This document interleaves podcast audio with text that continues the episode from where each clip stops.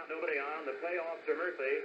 Left-hand batter, strike three called to the knees and right down the middle of the plate, but down. Murphy. Some games go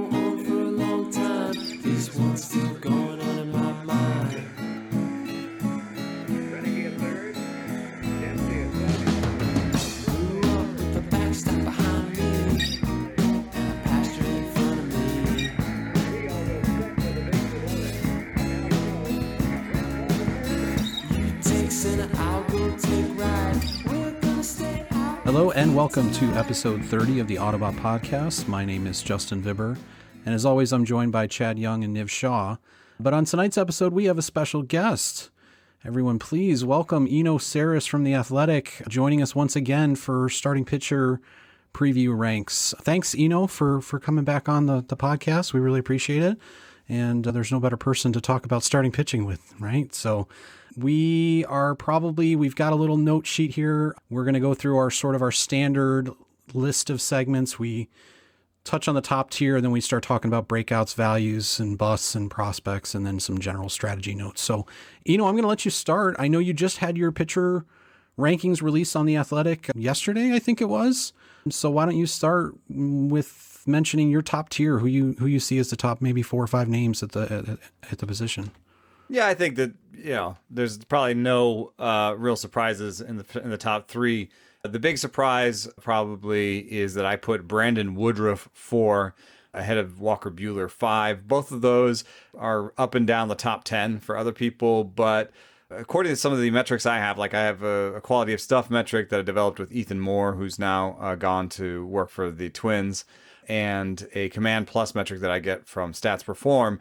Woodruff is basically 10% above average in both, and that's uh, really, really rare. I think there's two other players that are like that. You know, Kyle Hendricks is one, and Jose Urquidy, Hyunjin Ryu. Very few players like him. And so I like all of his pitches. I, th- I think he's ready to go full innings. His velo is good. And for what it's worth, the bat projection as number six overall. So I, I wasn't too insane there in terms of some of my other picks. Uh, I mean, I will say that the I do the surplus calculator dollar values are based on depth chart projections, which are a mix of steamer and zips. And I think he's 15th or 16th on, on the dollar values on the surplus calc. But I mean, I, I, I'm with you. I think he's definitely in that, that top tier. I don't know that I would say as high as four, but yeah, I think he's, I think he's still being slept on a little bit as far as being an ace. And any, any pushback from you, Chad or Niv on, on how you would rank that top group? I mean, again, I feel like we've said this for every position, but I feel like there's a clear number one, right? I mean, i- do you want to argue with Degrom at the top? Is there anybody else that you would? I've seen I've seen some Really, people no. arguing about his injury risk. If you want to throw that out there, and and, and Okay. this year, I think this year, I, one thing this is, and we're already jumping into strategy, but one thing that I, I that I and Ottoneu specifically, maybe injury risk isn't as big a deal. I don't want to jump ahead too far, but if you are worried about injury risk.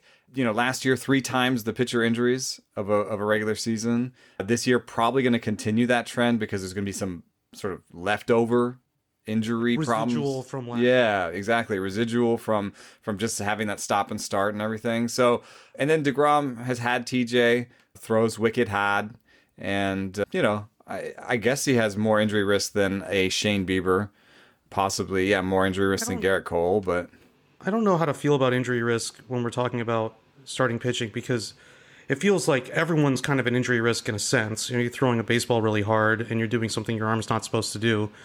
And then, like for Shane Bieber, you gave an example without like, how do you think about that in terms of like, well, as soon as you have your first injury, then you're an injury risk, right? And like, you're still throwing the, you're still doing that works. motion, right? And like, it seems to me that like, I mean, whatever. This is points or points or whatever, but it's Every like, point is a point. Every point is a point, right?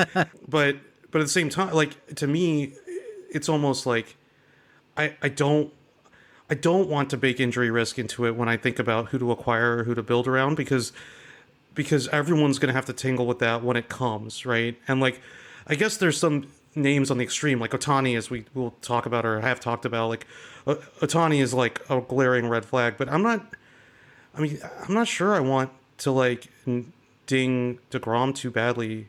Yeah. He's, I mean, I does that make sense, or is that No, like I tried to think about it in, in the extremes. You know that the the average pitcher DL, like the average chance to hit the DL for a pitcher is like forty percent. Like forty percent of pitchers hit the DL. I mean that, that that's probably so like, that's high and that's crazy, but also that that reinforces that maybe everyone. yeah, you're just Yeah, you're I think I think the big way. the big question with with for me with pitcher injuries is not whether or not they're going to get injured. It's whether they're going to miss three to four starts or whether they're going to miss 15 to 20 Yeah. starts. Right. That's Right, the big thing. rest Is of season. like I I how many guys actually go out there and throw the like 33 34 starts they're out there every fifth day all season long that's ne- that's never what i'm looking for it's never what i'm expecting from my starting pitching i just it's just hopefully you find the guys who get you to 28 to 30 starts instead of getting you 17 to 22 starts or something On the extremes, I tried to think about it a little bit. I think Carlos Carrasco is on the extreme. Lance McCullers, Charlie Morton, and number one extreme is like Dinelson Lamet. These are guys that had injuries last year, ended the season with injuries, might still be injured. You know, I mean, it's like I don't know that I want to reach for the guy who's still injured. I, you know, every sort of I'm healthy update this spring probably helps for for those players, but at the same point, point they're they're on the extreme. The difference also in our model between the 60th percentile and the 70th percentile in injury risk, I don't know if that's meaningful yet. It's the first year I've put that on there as a as a flag, but I wanted to have it because I wanted to see the red flags. Because sometimes I blow right past the red flags and I'm like, Dinelson Lamet's, he's the best. You know, why is he going so low? Oh, I know why he's going low. He, you know, he grabbed an elbow at the end of the season. how much do those updates like oh i'm feeling good he you know the manager saying yeah he's throwing nice and free like stuff like that how much does that matter to you versus actually seeing them in even a spring a- training game In a game, I think. Yeah, I want Yeah. to see him in a game. 'Cause I think I hear wanna those see a updates all the velo time. update. I want to see a velo update. Remember Paxton was like, you know, oh, I'm fine, I'm good, I'm gonna get in the game. He got in the game, and it was like three ticks down. You're like, whoa, you are Yeah, not that's good. a big, that's a huge red flag. Right? I mean, that's yeah. Do you think team like who's going to give the velo update? Would a team even want to do that? no, we don't have anybody. We don't have scout. Do we have scouts in stands yet? Like, Oh, that's a good point. I didn't- wasn't even thinking we- about some we of that. usually, you know, some of like a couple of the parks have data, like Salt Lake or something. I think there's like there's there's uh Salt no Salt Lake yeah Salt Lake, Salt Lake that doesn't make sense. Like, like so you're saying like like rehab assignment data? Well, also like spring, th- there are like scouts are usually yeah, there. spring. Yeah, if sure. the scouts are allowed into the stands, then we'll get some of those updates. And I actually found those meaningful, you know. And I wish that every spring training had the radar gun. But That's a good So- point. normally we would we would talk about strategy on the back end, but I feel like it's really relevant as we talk about the top tier here. I, I I've heard it bandied around that, and I've I've kind of backing this idea myself that when you're building a fantasy roster, whether it's Ottoneu or any other format, this season in particular, there's so many pitchers that didn't pitch their full set of innings last year and what are the innings limits going to look like especially on the back end of rotations is that affecting your strategy at the top you know as far as how willing you are to have an ace that you think is going to be the safer bet i know no one's a good bet to, to pitch 200 innings but does that increase their value at all to you and when we're talking about this top tier of DeGrom and Cole and Bieber i mean do you do you think that that has an effect on this season because of the short season last year I mean, I absolutely do. I think if you look at what the best teams are doing, they're going and acquiring seventh and eighth starters. You know, and they're they're all prepared to to they're already talking about six man rotations and they're going to start out with a six man rotation in San Diego supposedly. The Seattle's already locked in. I think Kansas City is well equipped to do one. Even Baltimore was talking about it. They barely have you know three starters. So like if you uh, barely have three you might as well just use six because It's going to be a lot what's the difference? a lot of bullpen days in Baltimore. but I think it, I think it, uh, you know, it matters a little bit more maybe in other formats. In other formats where you have a, a much more limited amount of roster slots that you can de- you can devote to pitching. You don't have the deep bench. You just and those and that's why, you know, I think in my ranks like you Darvish was pushed down a little bit. Scherzer and Kershaw were pushed down a little bit to the back end of the 15. Darvish is nine. I had those guys drop down a little bit just because they, they showed my model as being slightly, you know, close to extreme injury risks. And in these other models, you need you need your first pick you need you need the most innings from them. And and I'm not even saying 200 because I think there'll be like two guys that get 200. I, I'm saying you need 180. Mm-hmm. But in Ottoneu, it's a lot easier, I think, to mix and match your way to the quantity you need. Yeah, and it, it, and especially it's daily lineups for most leagues and not weekly, so you don't have as much of a a push to maximize as many you know innings as you know you you have a games innings cap, but it's pretty manageable, I'd say overall for Ottoneu in, in order to hit that as long as you're diligent about where you're pacing and what your roster looks like. All right, why don't we why don't we shift over to some breakout picks again? I'm going to let Eno go first, and we can sort of pick up the pieces of anybody that he doesn't mention that we have we have noted on here. Any particular for us when we're defining a breakout because we last year we just did sleepers and and busts, but I felt like we should split out sleepers into more breakout the younger guys that could truly reach another level and and return a profit versus value, which are maybe more dependable veterans that um, are just being discounted maybe because of age or because they're not. You know, they're not the the sexy pitchers out there that right. Oatmeals. So so any any breakout picks that you want to share with us, and then I think we've got some other names we we would pick up if you don't Well, name the them already. The two top the two top 40 guys that are, you know, being attached uh, to my name because of my ranking are probably Julio Urias and Jose Urquidy, who are both guys that just stand out when it comes to they're all green across. I had a sort of green, red, yellow, red flag situation. They're green all the way across. Great stuff. Great command. Urias, I think the the green is on the injury list is actually indicative of a problem that we need to fix, which is that he had minor league injuries that didn't show up in any major league database. And so when we have days missed and surgeries and stuff like that, it didn't show up because he, he had his uh, shoulder surgery so early. And it's a little bit like Walker Buehler had the same thing, TJ in the minors. So, and Triston McKenzie was missing time in the minors.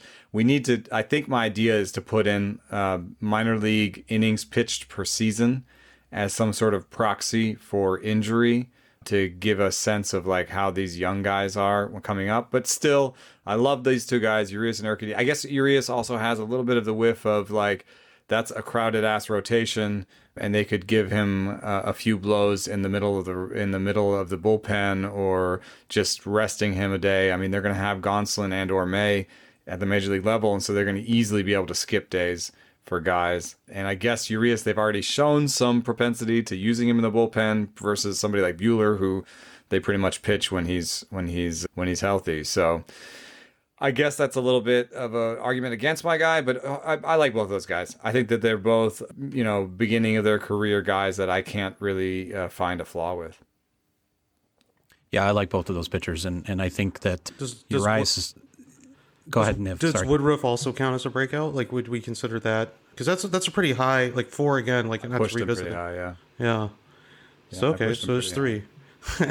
I think Woodruff is like ace ascendant, you know. That's like he's Right. already somebody that everyone likes, but you know there is there is a point. Like Bieber was like people a person we liked, and now he's an ace, Right. right? Right. That's how I see Woodruff. Woodruff is a pitcher we all like, and I'm like, nah, man, he's gonna be an ace. He's gonna be like a at least a three to five year peak of like you know every year he's he's one of the top guys. Cy Young conversation Yeah. kind of guy. Yeah. Chad, I know you had a couple names here that you wanted to talk about for for breakout. Yeah, a couple of young athletics pitchers, Jesus Luzardo and Frankie Montas, I think are both being sort of slept on a little bit this year. Montas last year, I think, was pitching hurt. And obviously, like as you're talking about, once you're hurt, you're at injury risk. And so, you know, it's hard to know what's going to happen with that if he's if he's healthy now. If he is healthy, I think he can bounce back to, to where he se- the path he seemed to be on before last season, which is a really good path.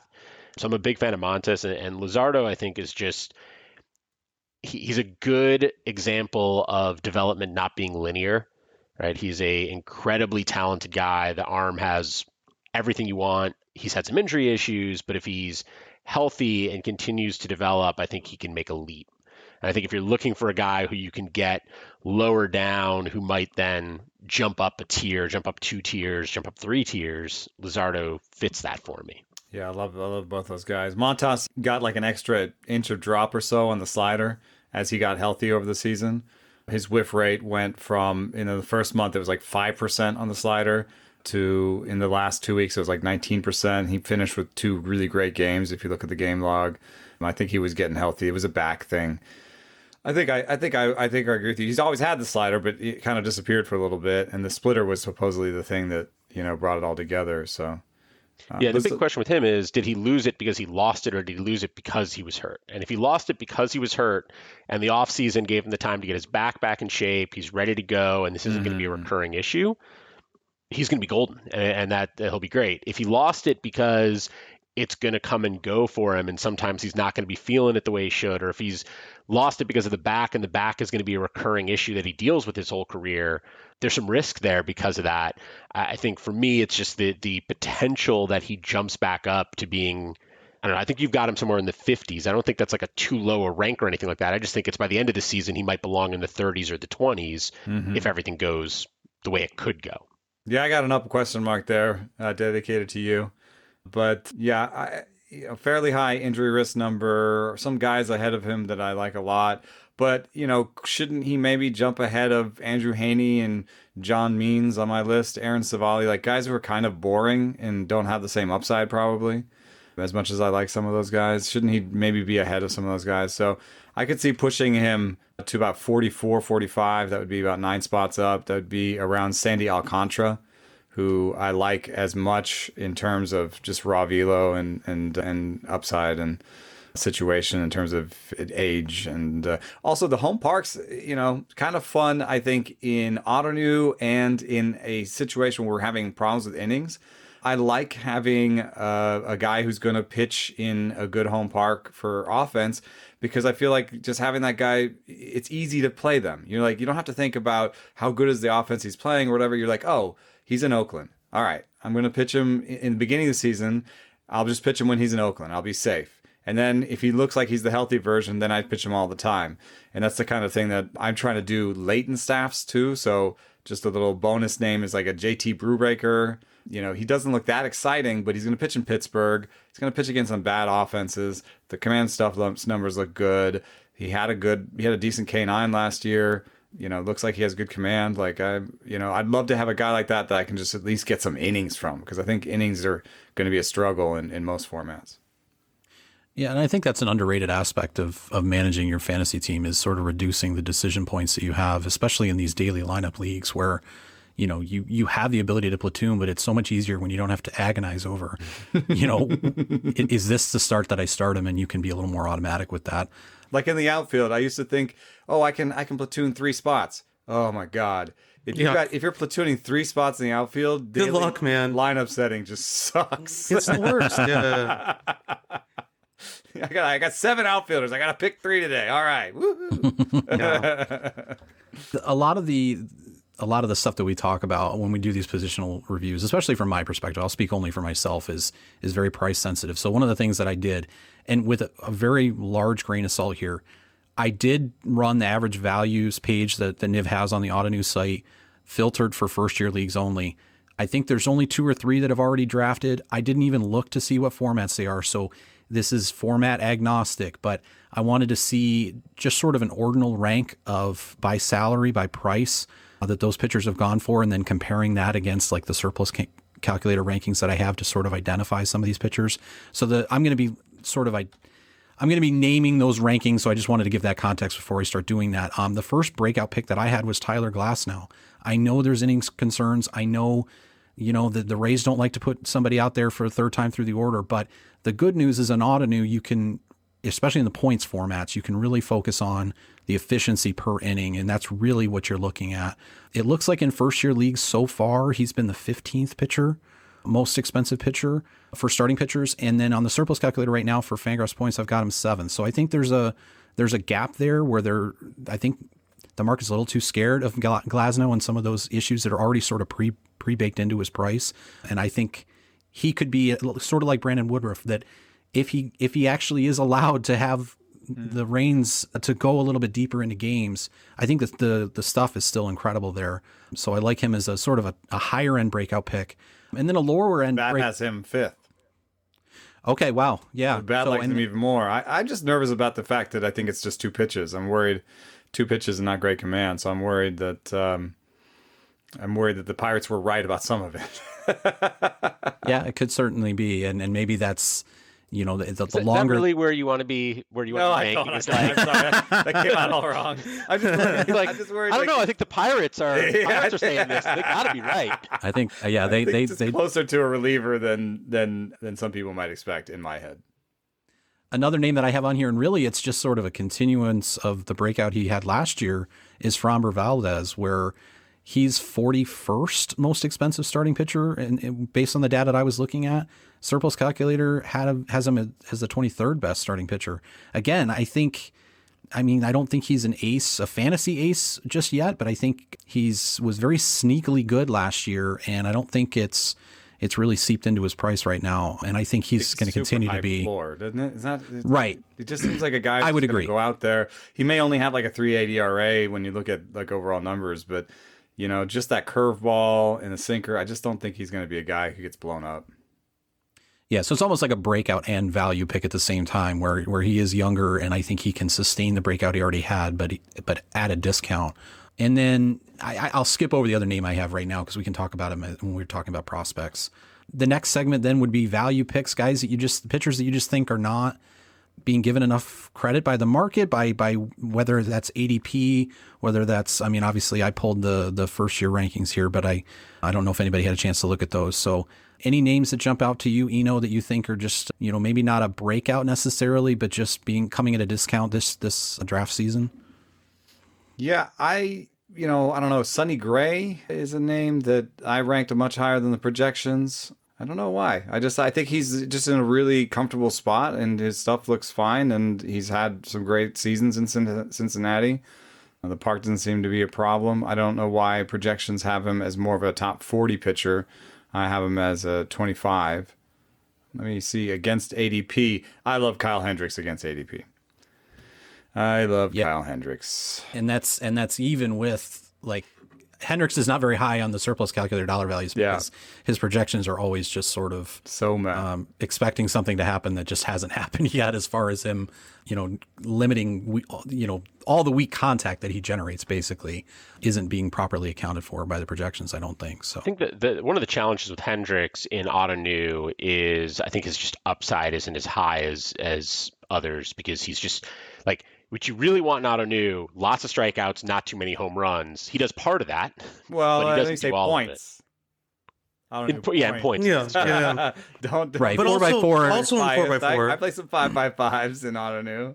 well even even saber though too like we we've talked about this before but like saber is is 100% linked to FIP so you can have a command and control or or a guy that's keeping the ball in the park the value is there Fangraphs points it's you really Chad's right you need strikeouts and he doesn't provide that That's where so Glass it's now would uh, take off.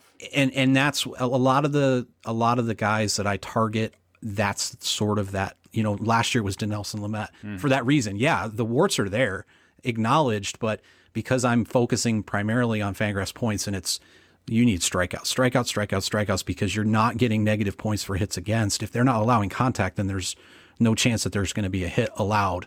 If they're not even letting them get the the you know the bat on the ball. So, you know, that's that's where I'm coming from with that. I think Hendricks is a really strong play in Saber leagues, five by five and four by four, where you have home runs per nine as a category, but maybe a little less so in in Fangraphs points. Yeah, that that also uh, goes to like my Dallas Keuchel, Marcus Stroman love.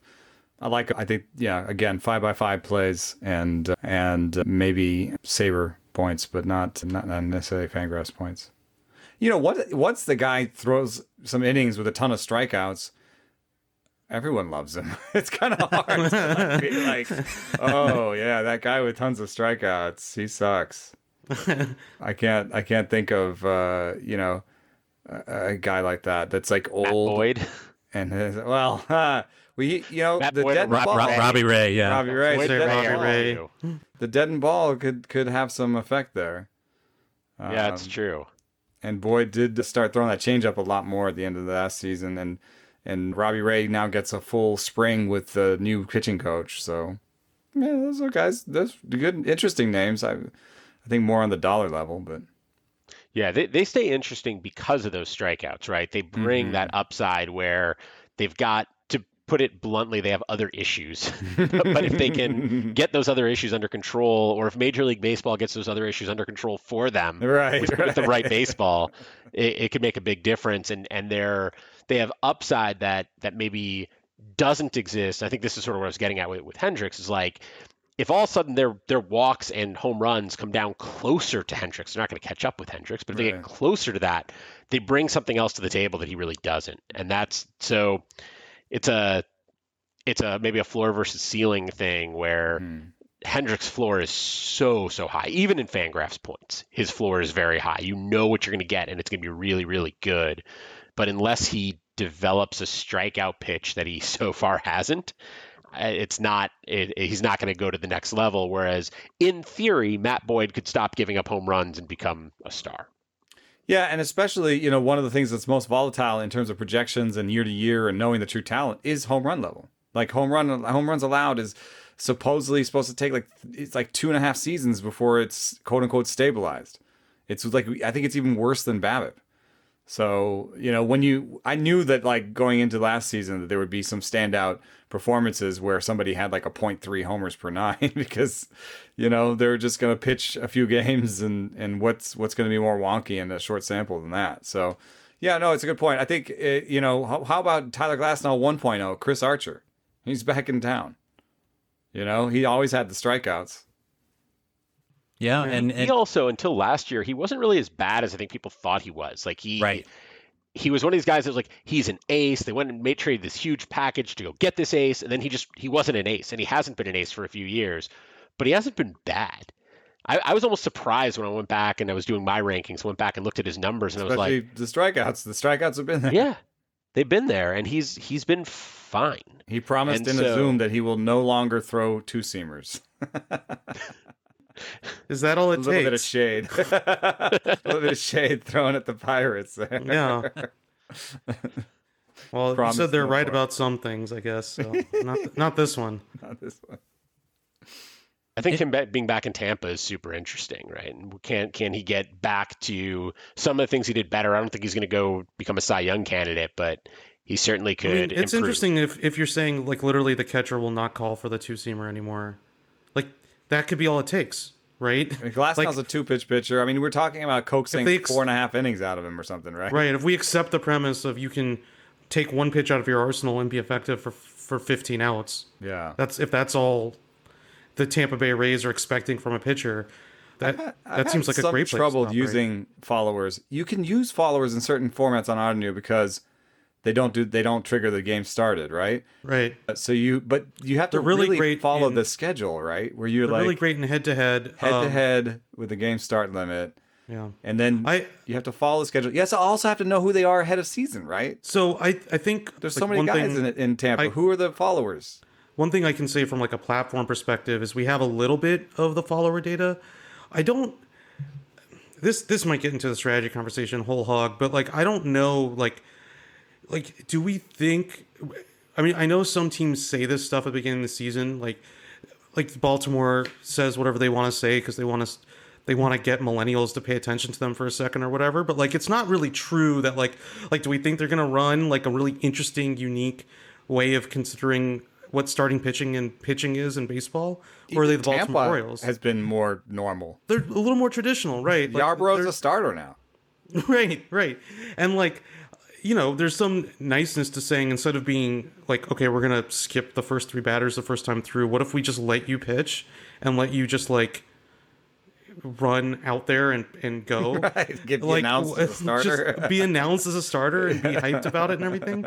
I i just wonder like one of the we've had uh follower data available to Ottoneu for like a season and a half and i just wonder like if that's going to be really noisy. Now I, i'm happy to start like showing that on the site and stuff and if you're listening to this and you play head to head like let me know on the forums or on twitter if you're interested in that kind of thing So you flag like you flag like a three or four inning relief appearance as like a Well, so or- yeah, RotoWire basically says if you if the if the if the team is announcing the the battery, like I'm going to use the term battery as like Mm-hmm. a starter follower, they will have they'll flag it as opener follower rather than starting pitcher. And so And I sometimes they, they do say that because the, the the manager will be like, you know, our bulk guy today will be right, and like it's to me, it's just a lot of it's it's a And question if of you're how. talking, you're talking pregame. You're talking the same Yeah. way I get that little carrot for my starting Right. pitchers. Mm-hmm. Like if I could change- get a if I added- symbol. a, a checkbox and we have the red X and then added a third thing that was for a follower. I, I just wonder if that, or even a, f- a- four icons. Like If you did that opener. for me, I'd be more into followers. like, like- if it just showed up my thing, that, oh F, But like, all right, I'm throwing but in like, today. But, but that's like a thing. Like, like you know, you've been in clubhouses and you've worked beats. Like, do you, do they? Like, I don't feel like that's a thing that teams consistently give the information.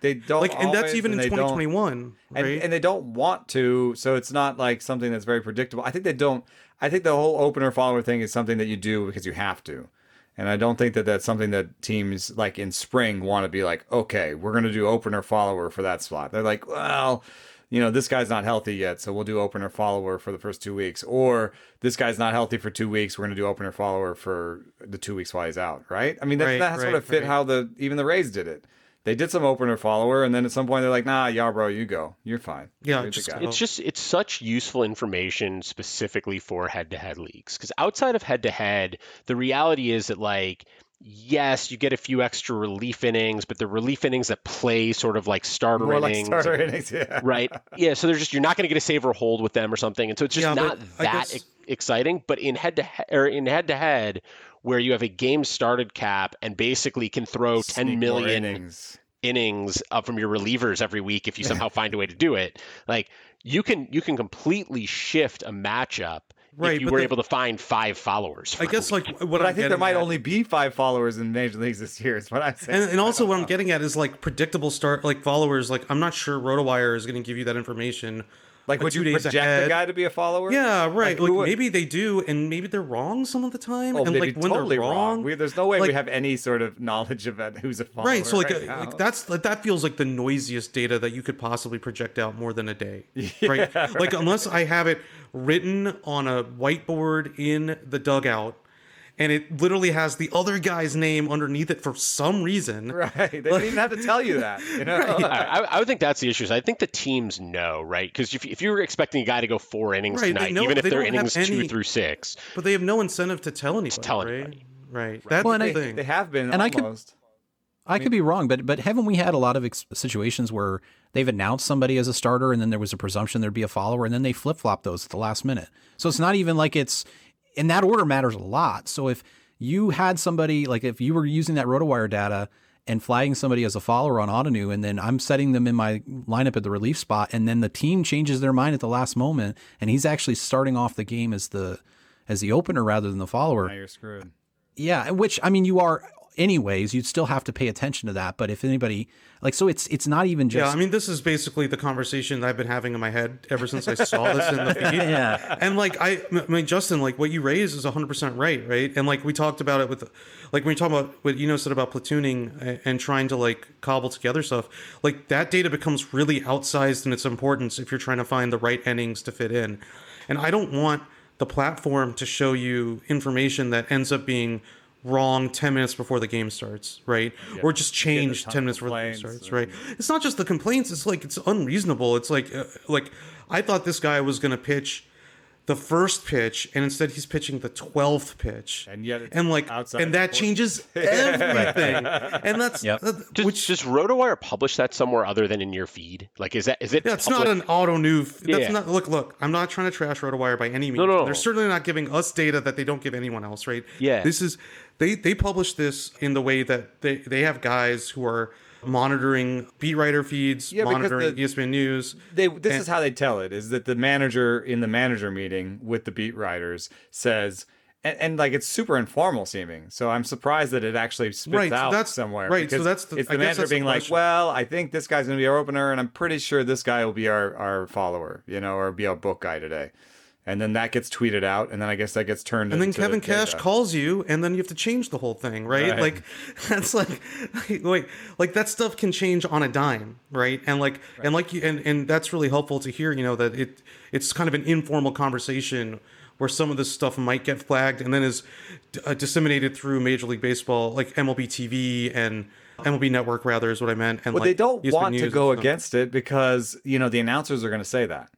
I mean, the announcers are the you know announcers are in Because that the announcer's meeting. also in that meeting. the announcers are in that meeting, and the announcers hear that, and then they go on TV and do the prep, the pregame. Right in the pregame, they say, "Oh, And they look like a fool. If, Yeah. so I think there is some stuff in baseball That was uh, that's what like was that voice you just did for an announcer? like very You know, it's announcer specific. voice. I Yeah, do your have an Fox announcer Sports voice. Network voice. That was good. but they have there's these things in baseball that are like handshake agreements that are so ingrained in the game that like they almost function as real. You, You know? start making you make you make your coverage look silly, and then they get mad at you, and like that's just not a great place don't be. want your you don't want your local TV mad at you. You know. no.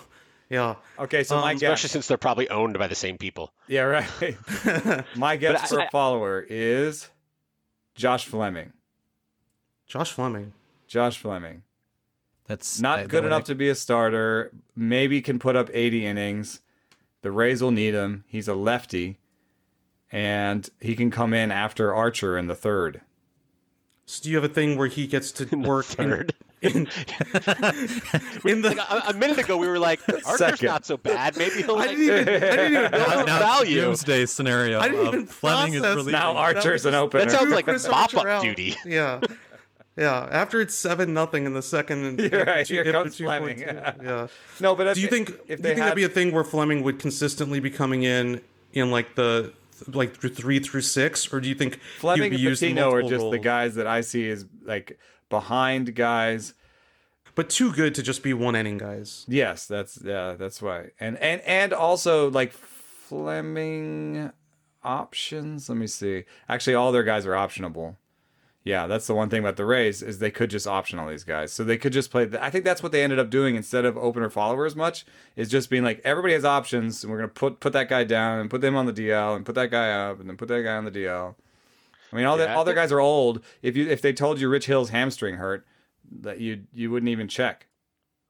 I do think Fleming and Patino are, are interesting names, either either as followers or as bulk relievers. Just because I, I think the Rays are going to want to find ways to get those guys innings. Mm-hmm. They will probably spend some time in the minors, but they they will be on the major league roster. There may not be room for them to start, but I don't think the Rays are going to want to convert either of those guys to a one inning guy now. They're not going to be ready to make that commitment to them being full time bullpen guys. And so even if they're not sort of formal followers who are going to come in with you know one out in the second and pitch the next five innings, they may be the kind of guys who come out come into you know the fourth inning and pitch the fourth and fifth, or the fourth, fifth, and sixth, and are doing that kind of thing on a regular basis, which is again, especially in, in Ottoneu leagues, there's a lot of value in that, and that actually does break out away from it's it's more valuable in the head to head. But those kind of appearances, Patino going two, three innings can be really valuable to you out of your pen because it's probably going to be better than you get from two or three innings out of a starter at the end of a start. Now, I, I have to interject here because I don't believe we've actually mentioned it yet on on any of the f- normal podcast episodes, but we did a, a 10th anniversary birthday special live show for the 10th anniversary of Ottoneu where Niv announced the Ottoneu Prestige League. And that would be another format if anybody who's made an entry into that where those followers would be very valuable because of the you you still have five relief slots per day and if you have a lot of followers on your roster it's just based on total points right so if they're if they're pitching three innings at, at five innings five points an inning that's more valuable than a closer who gets 12 points in one inning so that's another format for anybody that's made an entry in that It skips the entire concern about is this guy going to open or, or is this going to actually going to start or is he going to be a bulk follower? It just skips it because the system will put him in. If he's one of your best starters that day, he'll come in to start. If he is one of your best relievers that day, he'll, he'll be in the relief spot. So that's that's a really good point. I don't know. That's that's going to be one of the trade offs. You know, we talk about OPL. I think we're going to talk a lot about OPL strategy as we get into the season. I think a lot of that stuff is like just huge trade offs because, like we just said, like it's really diff- it, difficult to predict the use case, uh, the usage rather of these guys if you're manually setting the lineup. But best ball does it for you. That's great, but you want to use a roster spot and money, stashing a guy that you're just hoping the system takes care of for you. And uh, as a person who rosters Shohei Ohtani, my answer is yes. Yeah. but Decide maybe not for me when he's going to be good. please decide when he's going to be good, and I'll know when to throw him away, right? I'll know when to, when to when he's totally broken, I'll get rid of him. right. But but but you know, I don't know. Like that that's a trade off I've chosen to make because I was really excited about the OPL format. I I wonder, I, or I'm interested to see because teams that have eyes on being really competitive in both OPL and Ottoneu are going to have to start thinking about how many roster spots you just leave for just your best ball guys, right? And I think as we talk about uh, pitching is 100%. Like Robbie Ray is somebody we've talked about in terms of that as well. Like Matt Boyd fits in that model. Stashing them, being like, I'm not going to worry about pitching them in my regular league, but then if they have one of their amazing outings, I get those points. Right, because because all those negative outings you don't have to worry about. Just They're- don't have to worry about. I mean, there's zeros, and you don't get points on a day where someone else might Right. If if it's if it's only him and one other pitcher going that day and he gives you a negative, then you're getting a zero instead of positive points. But still, you're not. You don't have to absorb that that negative every you know when you make the wrong choice about when to start them or not. So right. I mean, uh, uh, whatever. This is going to turn into an OPL podcast. well, I, I just I just realized that I, I chose the wrong t- one of my teams to to enter into it then. Because I entered my I thought my five by five experts league team was a little bit better, but your mentality of building a five by five team is not going to be super. it may be a little well-suited. tough for best ball Like, points. and my other one, uh, the Fangraphs Experts League, is more of a head-to-head points league. And I think we talked about that when when on that live show that we did think that there was a closer alignment for for teams that were in head-to-head leagues already based on their roster construction they would already have there. Those matchups, and you're almost and- thinking best and- ballish. Right, and deeper pitching, right? Especially if you have like an eight or like a nine game starts per per week, uh, or ten, I think in some leagues. So it's sort of you're already your roster construction is more closely aligned to probably what is the optimal OPL construction. So, all right, let's let's we we we went off the rails, but it was a good off the rails. It was informative. We were talking about value. I think Eno had given a couple names. Chad, if you want to talk about some value picks you had at starting pitcher. Yeah, I think injured guys, which seems sort of weird, but because usually we're, we just talked about avoiding guys who have injury risk, but Syndergaard, Sale, and Severino are all potentially aces, guys who could be very near the top of the rankings in terms of points per inning pitched by the end of the season, or even in a in a five by five or a four by four, you're still looking at you know rates and, and numbers that on a on a per appearance basis could be really really good from those guys, and yet their last ten pickups have been thirteen dollars and sixty cents for Thor, twelve eighty for Sale, nine twenty for Severino. I actually think at those prices, Severino is the one of the three I, I want, but you can grab one or more of those guys. You can stash them on your 60 day IL because they're going to get put on the 60 pretty quickly. You can let them come back and maybe give them a start or two to get, you know, get things back in shape. But then you not only are going to get some number of potentially really great innings this year, you're going to get a value on those guys for next year too, right? Because if those guys finish this season strong, they are all potentially top 20 pitchers going into 2022. And so in any keeper format, but particularly in Ottoneu where those values are so important, if you can grab a $10 Severino, he is either going to be $12 for you next year and an ace, or he's going to eat up all of your arbitration dollars and protect everyone else in your roster.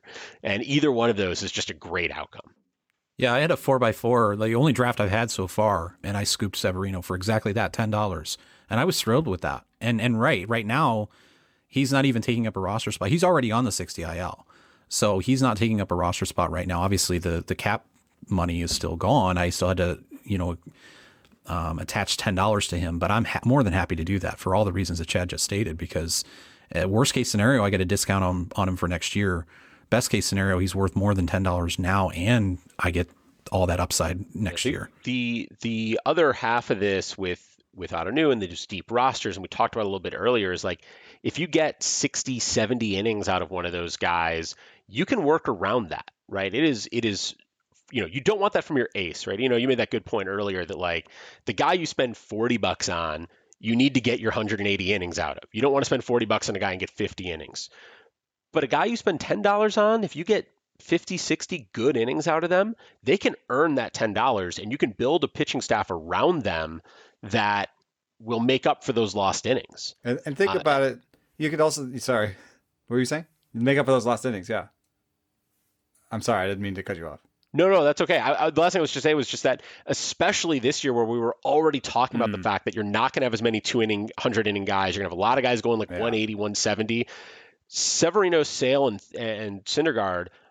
It, it doesn't matter if this was a normal year or not a normal year. They're going to throw the innings they're going to throw because they're going to come back so late that if there's innings management, it's because of the injury, not because of the weirdness of the year, which means the discount in production you get from them is going to be less this year than it would be any other year for an injured pitcher because you're going to give up fewer innings, right? A, a fully healthy Chris Sale, because of everything that went on last year, might have only thrown 170, 180 innings this year, anyways.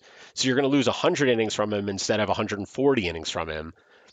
I, would be, I, I'm all over those guys where where they're available. Unfortunately, a lot of leagues are not available, but where they are, I'm really interested. Yeah, and I was thinking, sort of, if you think about it probabilis- probabilistically with uh, regards to other ten dollar type players, you know, sort of the probability, like if you if you express the probability they were good in innings, it might be around the same. you know what I mean? Like, like you could pay, you could spend ten dollars on I don't know. I'm just gonna throw some names: at Mitch Keller, Dane Dunning, Nate Pearson. You know, you could throw a similar amount of money on them and the probabilistic outcome might be like 60 innings right if you're just talking about like the range of outcomes you know how much you might want to actually use out of them so so maybe just use the ones that you know it's going to be 60 innings but you know they're going to be good i mean yeah just plan for it right know yeah. that in July or August or whatever it is, you're going to have a new guy pop in. You're going to get 60 innings out of him, and you're going to be ready for him you'll be good to go. And I think that, you know, if you wanted to pair that with my rankings and think about a strategy that could pair these injured aces with somebody that you could use at the beginning. You could use some of these high command guys like the Brubaker I talked about, Alec Mills.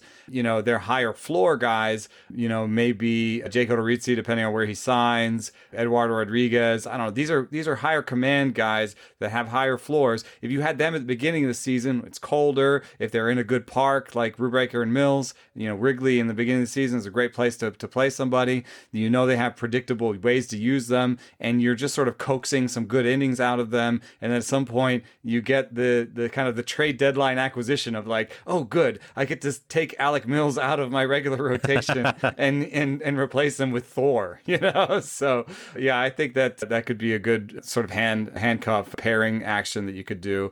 Uh, those those command guys typically, like we talked about with Hendricks, often cost a lot less. So you could buy some of those guys for two dollars, pair them with your ten dollar Thor, and come out at the end with like 140 innings of pretty awesome numbers. So, you know, the other thing I wanted to say was uh, it it's it points to back to that whole idea of like having seven outfielders and trying to trying to platoon three outfield spots. One thing that I've come to over time with Ottoneu is at the beginning I thought I could do a lot of platoons and I could have a deep it's a deep bench. You say you can have a deep offensive bench and a deep pitching bench. As with other formats though, I've uh, kind of pushed more and more assets to the pitching side on bench. I want on the offensive side to have not as many major league players on my bench and to to the the bench from hitting is like prospects and then like sort of 5 to 7 you know positional backups and and and platooners right? And that leaves me a ton of pitching that i can now stream you know, you know use injured list you know. So i've as i have with other formats have been pushing more and more of my bench towards pitching just to just to make sure i get those innings really. My value pick, the first one that I have is sort of similar to what Chad was just talking about is is Carlos Carrasco I see that he's 22nd on Eno's rankings. He's 11th on the surplus calculator, and he's going as the 23rd highest paid starting pitcher in first year league so far. So I think there's a little bit of a discount there. With, I mean, I am not sure I understand why. Like he, he obviously missed some time, and 2019 looks rough when you only look at the ERA of 5.29. But he had a 350 xFIP. I think he was basically the same pitcher. He just was getting bad, bad ball luck, home runs for fly ball in the BABIP. So I think he's still like a second tier ace and he's not really going for that, at least in this limited sample of first year leagues. So I was um, super surprised when when he got traded.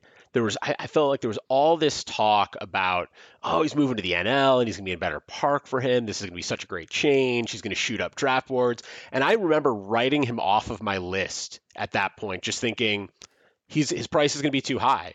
And then draft season came around and everyone was like, meh, maybe not. And his price has stayed low, and I don't really think I fully understand why. And I've been, I, I think I'm going to end up with a lot of Carlos Carrasco instead of none, just because there's been, it seems like there's been a shift on him, and I'm not sure I totally get where that shift has come from. Yeah, I agree. And, and and the other name that I have is it's interesting to me, and I, I really want to hear feedback from everybody on this pick, but is Kevin Gausman. He is, and I know that, that this is probably a little too high. He's 20th on the surplus calculator for Fangraphs points uh, starting pitchers, but he's going 55th in first year leagues right now. It's a huge delta. Like the Ottoneu community so far seems to be treating him like he's a fifth starter on an Ottoneu team, and where I think he's he's a two or a three at least. And I know that he had a very strong 2020 and, and all the caveats that apply to that short season, yes, they exist. But I feel like going into last year, I didn't pull it because I don't have the actual rankings from last year's surplus calculator, but I feel like he was in the mid 40s last year. So he was in the mid 40s. He had a strong year and now he's going 55th. Doesn't really make any sense to me. Yeah, I get it. Don't buy into what happened last year 100%, but this is not buying in at all. And and I don't I think there's a lot of profit potential with Gausman for people that are just overlooking him.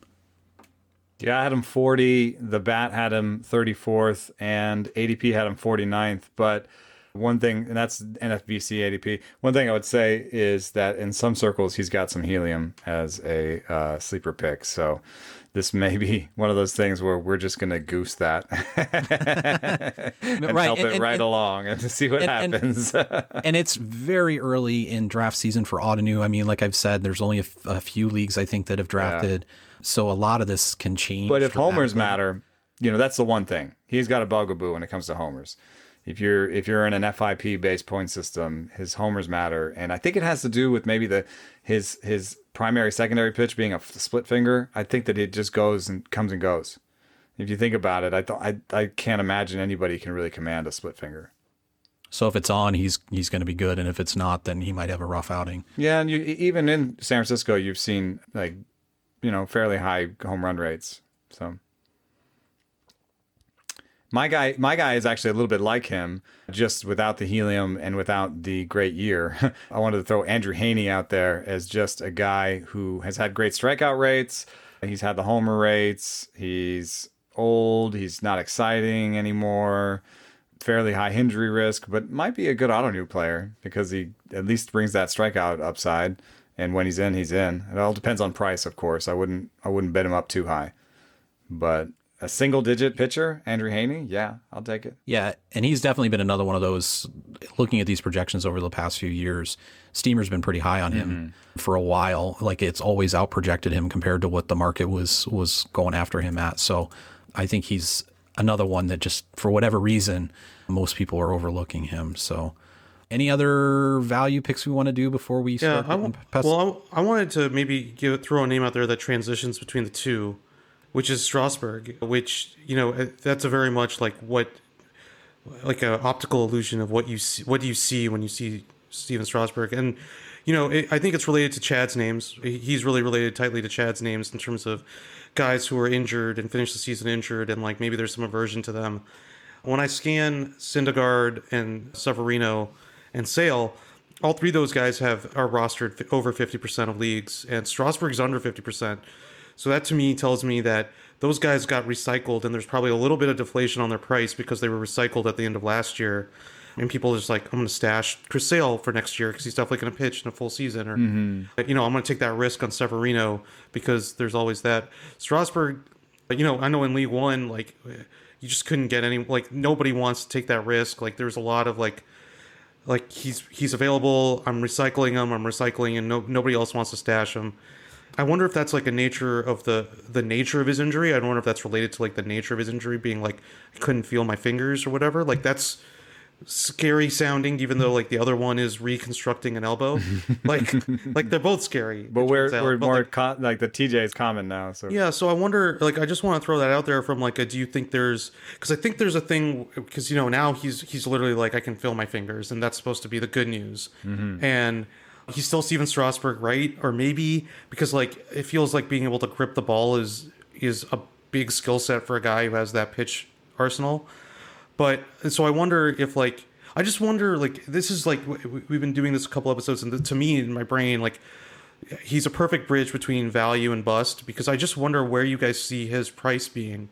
Because uh, when Chad and I are talking about the team we co-manage in 649, like we've had conversations about Strasburg and it just turns out we don't want to touch him. Like when we were talking about trading for him and stuff, and like I get the impression that there's a lot of Ottoneu players that have that viewpoint of Stephen Strasburg, and I wonder, you know, especially with you here, like, do you think would would you consider the risk profile different for Strasburg versus a Syndergaard, or do you think like because Strasburg is probably a little was probably a little bit of a better pitcher, like going into it, like probably a little bit higher up in the rankings pre-injury. So like, does the fact that he couldn't feel his fingers like make a bigger dent to you than the names that Chad mentioned, or the, pro- the the yeah, I think it was really weird. I really really struggled with ranking him. I did not know where to rank him. I got arguments up and down on him. And I think the thing is, I mean, the weirdness is what we're talking about when you when you kind of study injury. A lot of times, like Derek Rhodes has a really awesome injury tool, and you can put a, a name in there, and you can say, see, oh, this is what's happened in the past. And like, if you just mentally do that, you're like, oh, TJ, put it in the brain. Oh, this is what's happened in the past. Like 90% recovery rate. Just give them 13 months. They're mostly back, maybe a little bit of command. Yes, there definitely is a little bit of fastball command loss in the first year back, but usually by year two, ready to go. You know, like I actually love TJ guys in the year two after, not as much in year one after. That's actually I didn't think about that. That's a little bit of the risk in in in Chad's group of pictures is that they don't come back with that fastball command and they're not amazing at first. But with him, there's just no like the I think the one comp is David Price. I think David Price had the same thing. But that sounds familiar. but when me, your yeah. N is one, you're just like, okay, so yeah. David Price And- worked and then- out okay, but on top of that, just from like an economic, like just a pure uh, auto Ottoneu economic standpoint, we're talking guys like Strasburg is ten to twenty dollars more than all the guys Chad said in terms of median price right now. In in, right, in the I'm going to forty six, thirty. yeah, and then his last ten is twenty six. But I wonder if that number is going to go way down because that last ten was probably the recycling from last year and only a couple drafts this year. And then are we going to see like what are we going to see from like the the last ten in two weeks? It, it, in those first year leagues that I pulled, he's it is a twenty six dollar average, and that's Right, so that's- fourteenth highest. So I- So like, uh, so I guess like uh, you know what what I mentioned before, and I'll just let us wrap here, and we can move on to bust. I've been writing down our predictions uh, for each position. For me, I, I really want to know where we all stand on like the over under of where Strasburg will be priced and what the value will be that he generates at the end of this 2021 season. Because I think he's just like a fascinating. I think you know you know you touched on it like impossible to rank. Like, do you think he's a twenty six dollar pitcher? Yes, no. Like more or less than that. And then I'm really interested to see like where he ends up at the end of the season because I think he's just a Rorschach test, right? Like everyone sees what they want to see with him, and I think there's like a ton of risk aversion to him, but he's also still being priced at 27 bucks, like 26 bucks.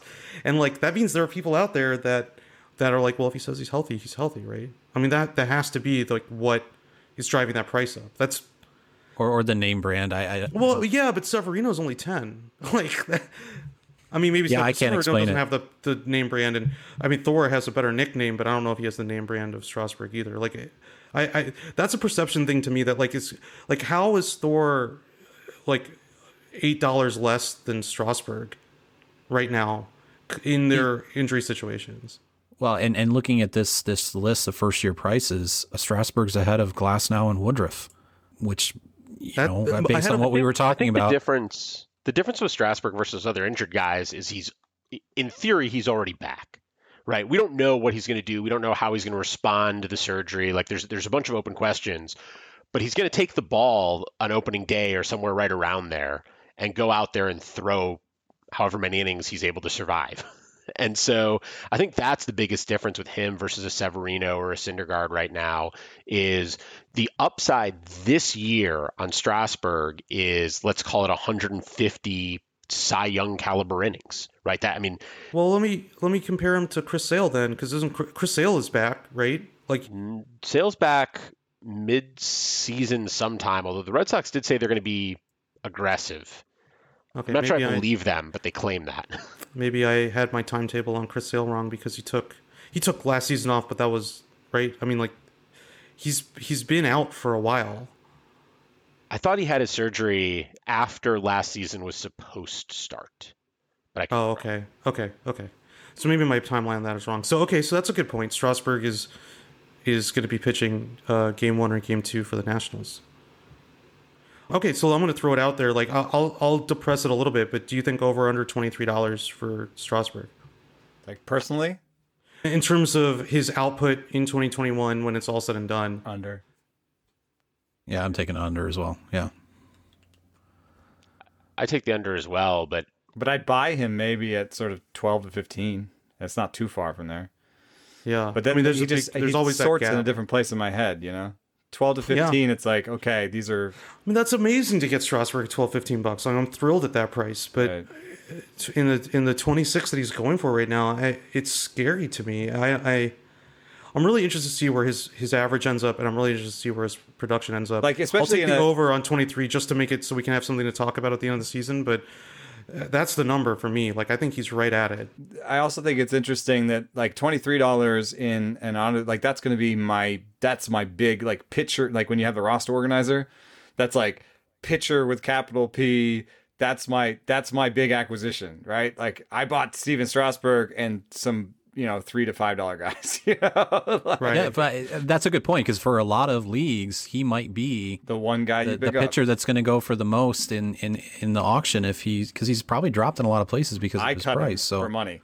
Yeah, I so I wonder. him. I I, wonder if for it's just money, a you know. function of like, you know, a thing we've talked about a little bit is inflated keepers. I wonder if it's just a function of he's the best pitcher available, even though he has flags. Hmm. He's pitching. He's pitching in the first week of the season, like Chad said, and and, and nobody else is out there. Yeah, and in my experience, pitching does tend to be, especially that that mid and, and, and top tier pitching at, at auction tends to be extremely scarce. So I think sometimes there's just money to might be spend and not a lot. between Strasburg and Price.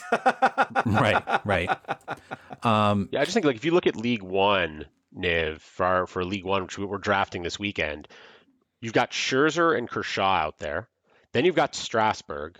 Then you've got Thor and Severino. Wow. And Paxton, Greinke, Yeesh. Urias, who I know you like, Bunch of old guys. Corbin, Heaney, Wood. Like it dropped Urias down in for thirty. yeah. I mean, That's Urias like, will if- go for thirty if, in that if league. Scherzer, it'll be. I think it's an interesting uh, auction strategy situation because if Strasburg goes early, he might go cheap because people are like, ah, Kershaw. There's someone else coming. Sure, Yeah, better bet. But otherwise, you could easily have a situation where you get like a $45 Scherzer, or a $35 Kershaw, and then Strasburg comes up, and your other choices are $15 guys. So what are you going to do? 20, And somebody's going to go to 30 on him. Take two fifteen dollar guys. We'll be. Yeah, right. That's what I'm doing. All right, we can move on from there, but I, I'm really interested in seeing how he ends up.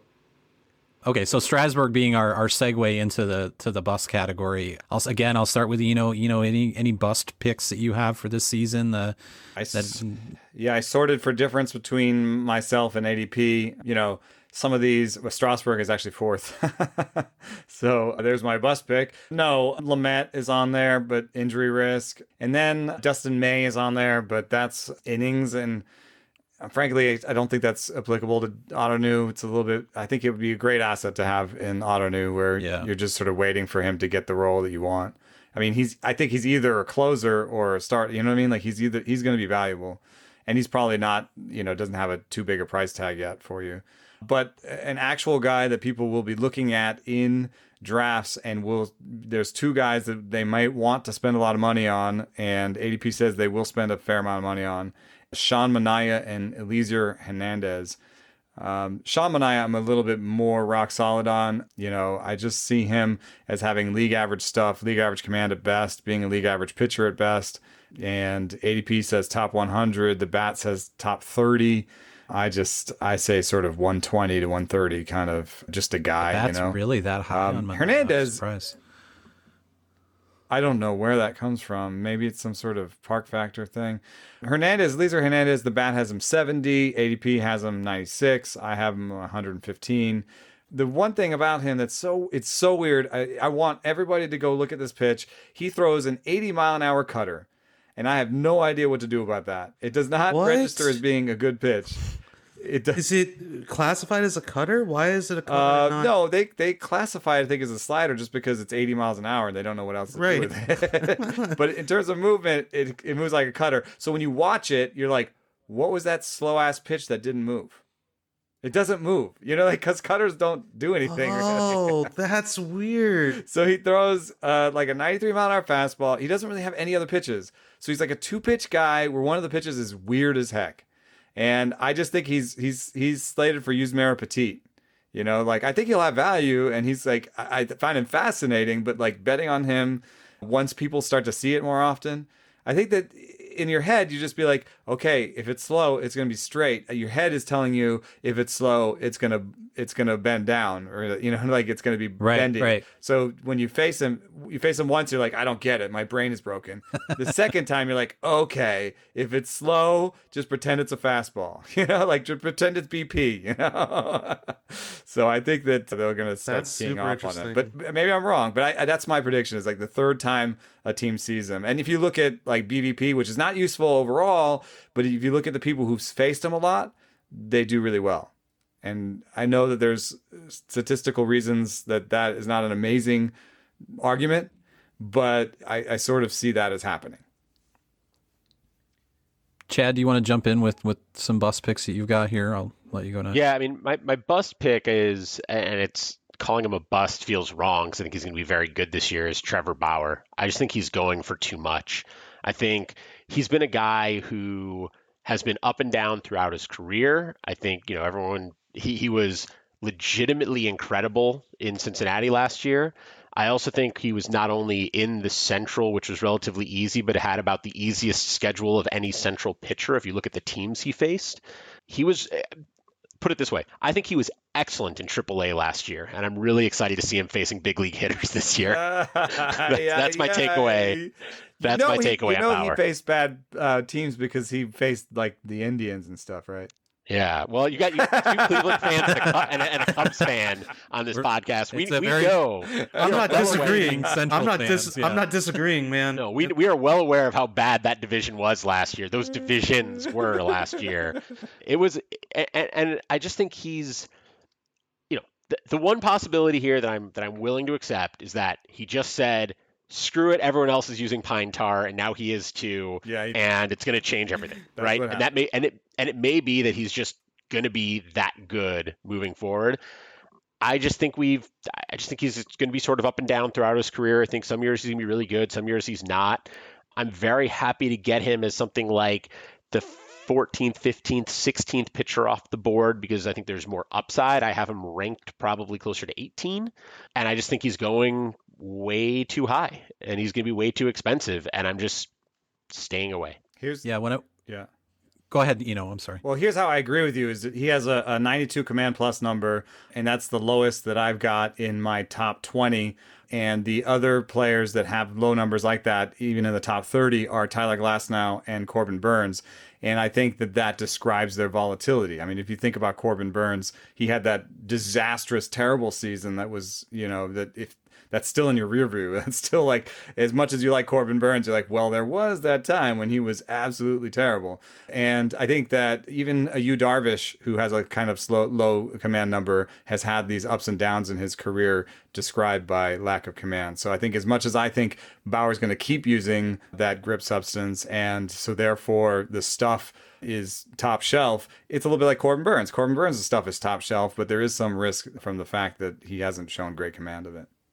Yeah, looking at looking at first year leagues, I saw in a couple of first year leagues he went for twenty six dollars in one and thirty three dollars in the other, and that to me, from a first year league perspective, is like that's the exact range. Where at the top of that range, I think he's overpaid, and I'm not interested. And at the bottom of that range, I'm thinking, okay, that 26. seems like a I'd pretty take for decent price. 26. Yeah. Yeah. Now, in in in you know, in a third year, fourth year, fifth year league, and established leagues, those 26 and 33 are more like 30 and 40 and and that and same thing it's like at, you start getting up to 30 and i'm like eh, i don't know at 40 i'm i'm out at 40 but yeah if i if i could get him in a first year league in the mid maybe even creeping up to the high 20s sure i could see that. I just think that on average That's he's be an supposing- over $30 guy. That's supposing you have another another sort of 20s to 30s pitcher, right? Yeah, I mean, I think if I'm building a staff, I, I don't want to be reliant on him the way I would be reliant on, you know, certainly like a Degrom or a Bieber or a Cole, right? If I go out and I spend Right, so- those guys, if you got Bauer for 25 or something in a first year league, then your second buy would be like a Berríos or a Gallen and try to get like another 20 guy as opposed to somebody else who built on a $40 DeGrom right off the bat or something. Sure, yeah. I, I'm not a Berríos fan, but I, Gallen's a I'm just, uh, great- I'm trying to Gallen's a say great like a secondary ace, you know. That, that you, maybe go maybe go get Bauer and Corbin Burnes. One of the two of them will be an ace, and the other one will I'll have one $40 Fine. pitcher and one $0 pitcher. Right, you'll get, you'll get a forty dollar pitcher and a zero dollar pitcher. You'll be paying forty bucks for a total, so it's fine. We've got a um, strategy. That's our strategy.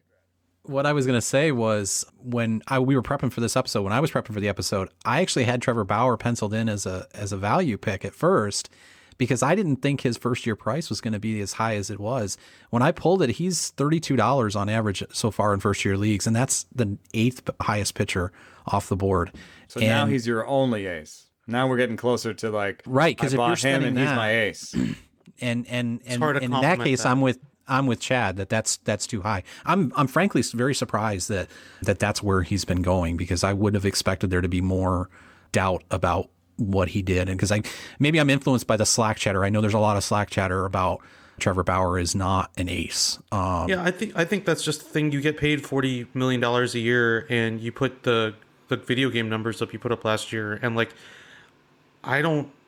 I can understand why there's a perception, even with Ottoneu Group. Like, I understand that perception. I think there's a secondary level of that Slack is full of self-deprecating AL and NL Central fans, and we all know what he's faced, right? And we like talked a little bit more about what he faced and and the fact that there were video game numbers from a few pitchers in the central in the centrals last year, right? Like when we looked at Bieber and whatnot, but but I, I understand why there's that perception. I think that perception only got boosted by getting that ridiculous con like I'm not gonna say ridiculous in a bad way, but just a huge a huge amount of money from the Dodgers. So I, I, I feel like that I don't think even Ottoneu is immune to that. Would, would he be more expensive if he had a different personality? Like, is he suppressing his price in fantasy leagues by just being a jerk? Like if his social media personality is more Yu Darvish. In fact, what's funny to me is that just by pure command and stuff numbers for me, him and Yu Darvish profile very similarly. I'm low on Darvish too, so I'm, I'm good with that. But people love Darvish because he's he's Yeah. really fun on I- social media. He's, this is- he's fun as a pitcher too, right? Like it's fun to watch him pitch in a way that I, I don't get as excited. but aren't they kind of similar? Like tons of breaking balls, you know, pretty good velo, not great command. Maybe I'm just projecting because I hate seeing Bauer do well. Maybe, that's all it is. You- You're making the argument that if you know his price is suppressed based on his social media personality. Like, what would it be if if he had a better personality on social media then? Because it's still pretty high. Yeah, you think he's edging into? You'd have to get some historical you DeGrom? Darvish numbers. Yeah, I mean, if you just look at what his numbers were last year, he was insane, right? Right. I mean, Yeah. he was off the yeah, charts but good. this is the thing we talked about many times. Is like the short season and what what do people want to take from it? And I am, as much as I'll say, signing a hundred and thirty million dollar three year deal will inflate your price. I I still think there's valid skepticism about twelve games in in a pandemic season. It, it, it's simple, right? If, if you've got Trevor Bauer on your roster, then 2020 was for real, and if you didn't, then he's then it's not. That's So, right. That's right. I mean, he won you a league. Yeah, and I, I I did. In fact, I won a couple leagues, and he was on my roster, and that was a big part of winning those leagues. I'm sure because of how good he Hence, was in that. he was your value pick. right. He would have been initially until I said, "Wait a minute." That's right. That's right. the price because then I saw that that Chad had him as a bus, and I'm like, no, no, no, no, this is going to be another one of those classic Justin versus Chad arguments. Could I get a Gallen first year price? Let me let me pull it real quick. Let's see. He is 18th highest at Oh. nineteen dollars and thirty cents on average. So oh. just a shade under twenty dollars that's- as a top. I just 20 messed my pants. I gotta go. I gotta go. Do you need a Do you need to go put it in a bid for Zach Gallen? Is that- Yeah.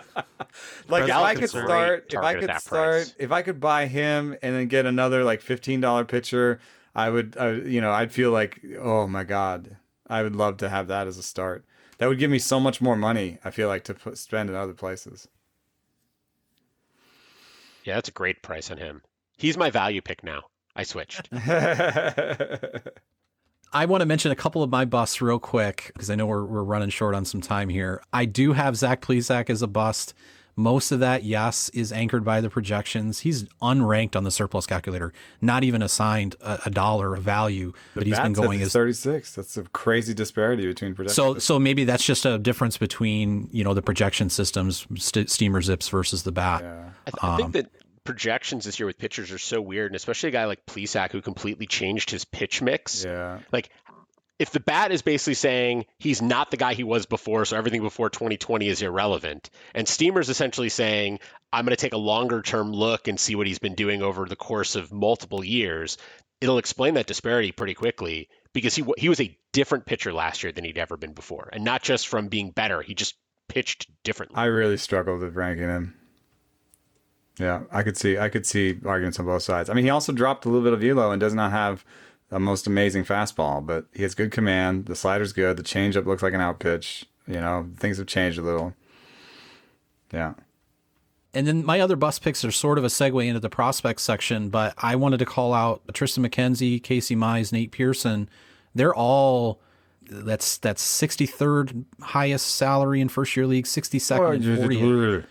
No so there's thanks. a lot of too much. of Yeah, it's too premium much. built in for those and which yeah we, we we talk about this sometimes yeah you're you're pricing in some of that future value but i mean you're already paying them like they're going to be very productive for your team and i think it might just be a little bit too much of a rush on those three specifically but I barely ever bother. Just as a prelude to this, I barely ever bother with prospect arms. I'll have one maybe or two, and I have a I have a soft rule that I like try to keep prospects under five, and I'd rather have them around two. And for pitchers, that's a hard rule. Like I will not own a prospect pitcher for more than like three bucks. Like I don't. I just don't. There's the bus rate is through the roof. You know, like we There's no such thing. and my numbers, I know so much more about a pitcher once they get to the major leagues. As soon as I get that TrackMan, as soon as I get those movement numbers, I know so much more about a pitcher. So uh, I just don't want to. I'm. I feel like I'm stabbing around in the dark when it comes to pitching prospects.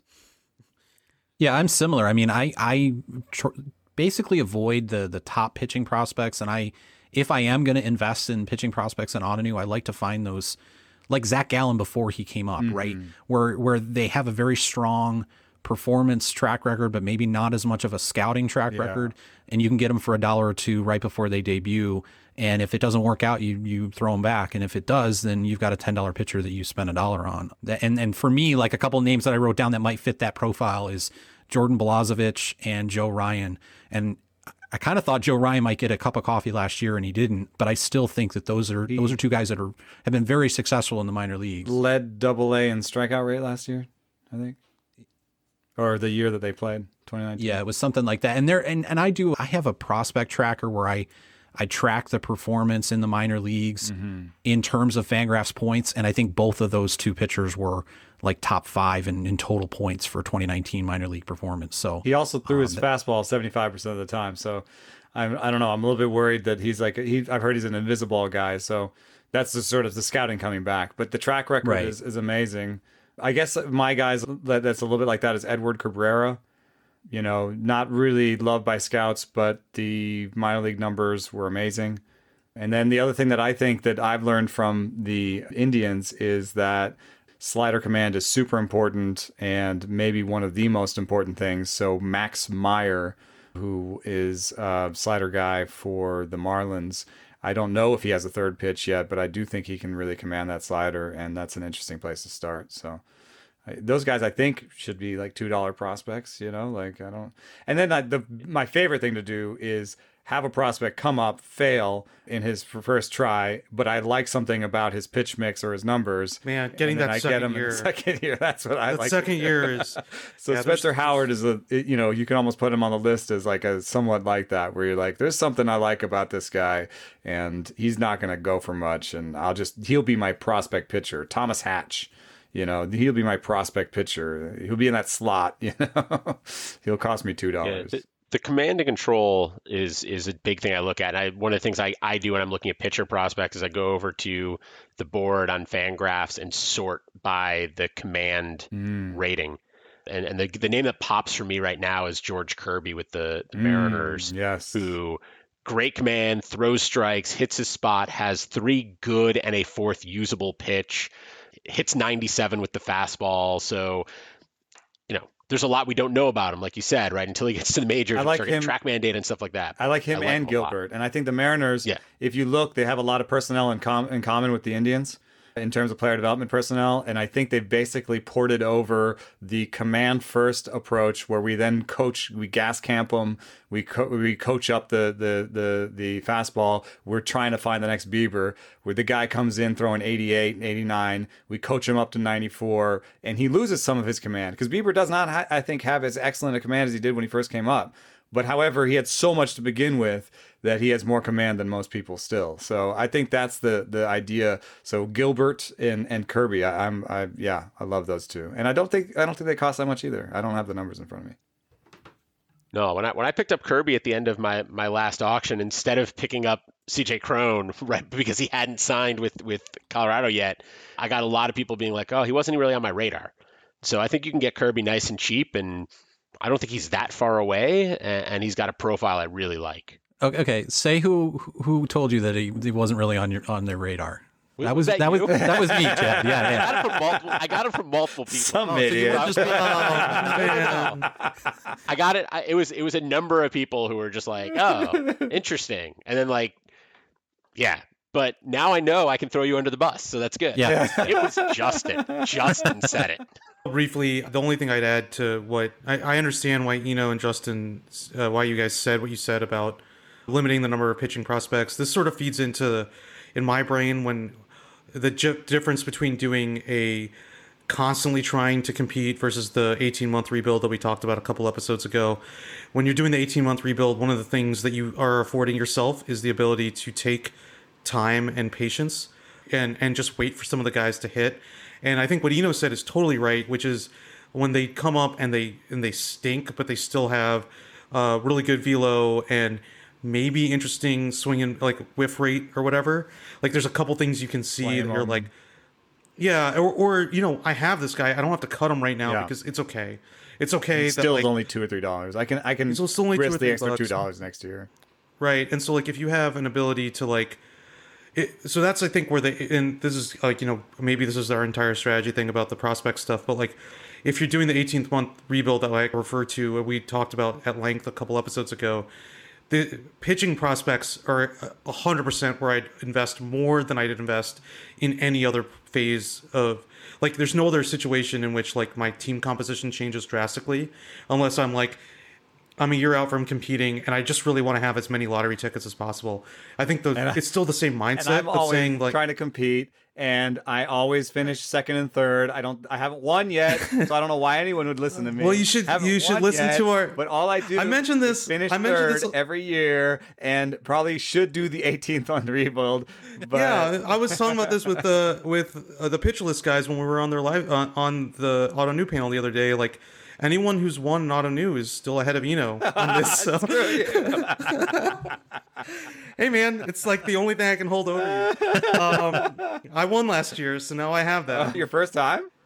First time since uh, Ottoneu was a service with Fangraphs. Yeah. Wow! Congratulations. That was your first time since the first season Yeah, of since the first of year New as a Auto concept one as a in like thing you did in 2005. spreadsheet somewhere. 2007, 2006. We somewhere we scored on Yahoo because we couldn't do the scoring, so we had we had to manage two separate rosters because you had a 40 man roster that Yahoo couldn't support, Right. and scoring that the website So Niv built work. to handle our 40 man rosters couldn't support. It was awful. Never was It was like, not you know what would be less work? Me make, creating an entire platform. Yeah, basically. that's exactly basically what it, that's basically what it came down to. Chad is so demanding that I was easier for me to build an entire platform than to. What, so, Um, so w- would you have built that platform if not for winning for that first championship, though? No, probably not. I've probably been like, You're yeah, like, screw I'm you not gonna guys." bother with this. This is a lot of work, and I finished fifth. I, would much rather play fantasy football, you guys. I don't want to do this. No, but seriously, like I think, like anyway, like just to get back to my main point, like I think this is where team composition can be different. You can take the more risk, more risk with the pitching prospects. I don't think it changes. It's it's not saying that Eno and Justin's mindset is it's actually agreeing with that mindset, right? They're like pitching prospects are super volatile. So in order to get to the point and as I did in 2020 where you have four surplus starting pitchers, it's you get there by stashing guys, being patient with them and also like having the assets to trade, which is again Nate Pearson and whatnot. So anyway, that that's the way I would sort of end that thought. All right. Well, I, I know Eno has to go. He- He's very gracious with his time here. Uh, he's a very busy man, so uh, we'll let him we'll let him get going to what he needs to do. Well, thanks so for having thank me, you very much. It's really great to see all you guys. thank you, Hope Eno. to see you again in person soon. yes, thanks. Eno. Thanks so much, man. I really appreciate Thanks, it. Eno. Okay, with that, we are going to uh, wrap this episode up. Next week, we're going to probably shift back into hitter positional ranks, probably with either second base or shortstop. In the meantime, you can always follow the podcast on Twitter at OttobotPod. And as we always say, thank you very much for listening, and we will catch you guys next time.